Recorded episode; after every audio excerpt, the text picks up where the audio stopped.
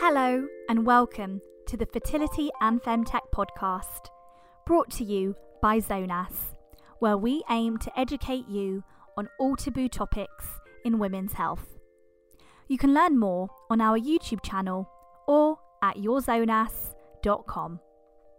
Hello, everyone. I am Dr. Ravina, NHS doctor specialised in women's health, and I'd like to welcome you to this dedicated channel for women's health where we discuss all taboo topics.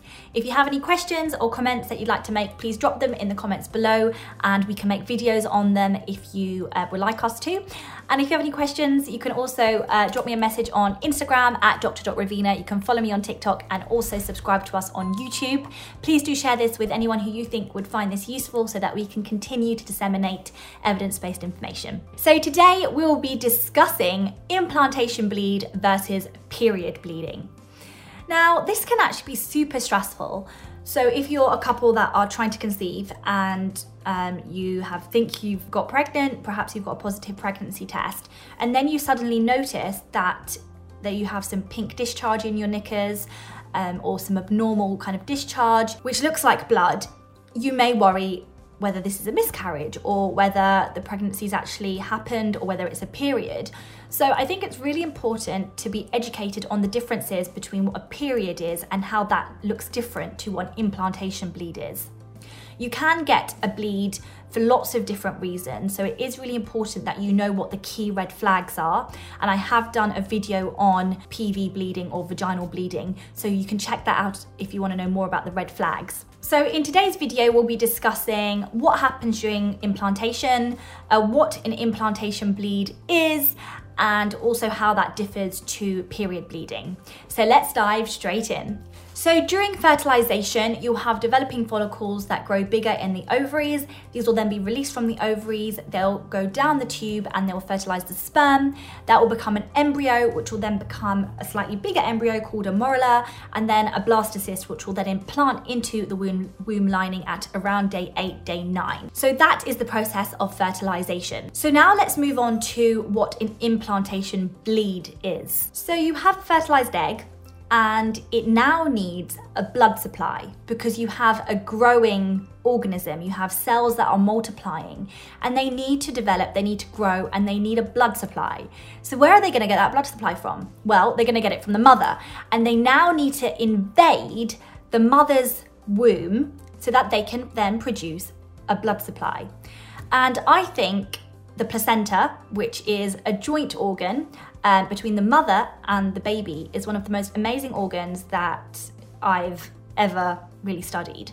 And the reason for that is because it's the fusion of the maternal bloodstream and the fetal bloodstream that then come together and fuse.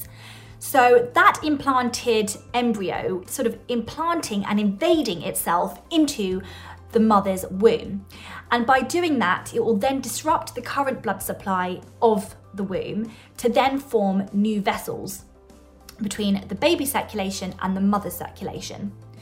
But whilst it's doing that, you have a really juicy womb that is super healthy and has lots of blood vessels so that it can allow this process to happen so that it can allow that bloodstream and that blood those blood vessels to form with the baby. So because you've got this process happening you're likely to have a small implantation bleed when that sort of implanting blastocyst is burrowing itself into the womb and disrupting those blood vessels. So that is what the implantation bleed is. It's that process of burrowing into the womb. Implantation bleeds will occur in 25 to 30% of women. So not all women will have it. So if you're just watching this video and thinking, I never had that, then you're probably part of the 75% that never have experienced implantation bleeding.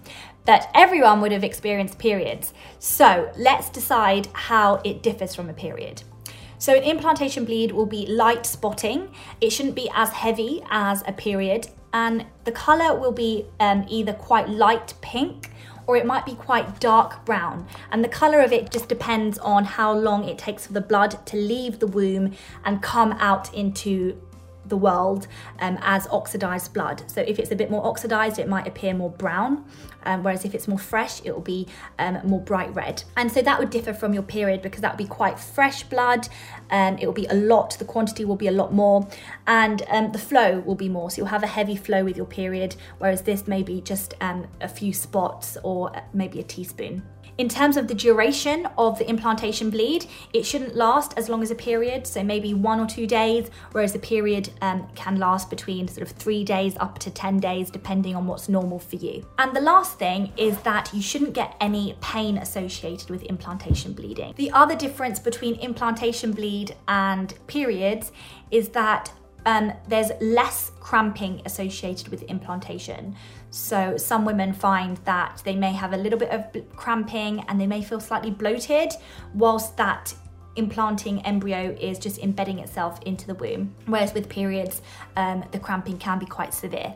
So just a few red flags to be aware of is if you get any abnormal bleeding from down below. So if you have any abnormal discharge, any bleeding after sexual intercourse, um, anything that smells unusual, if your vagina is quite itchy, then you do need to talk to your doctor because there may be something else going on and we may want to do some more tests for you. And I'd just like to conclude by explaining that the key sign for pregnancy is missed periods.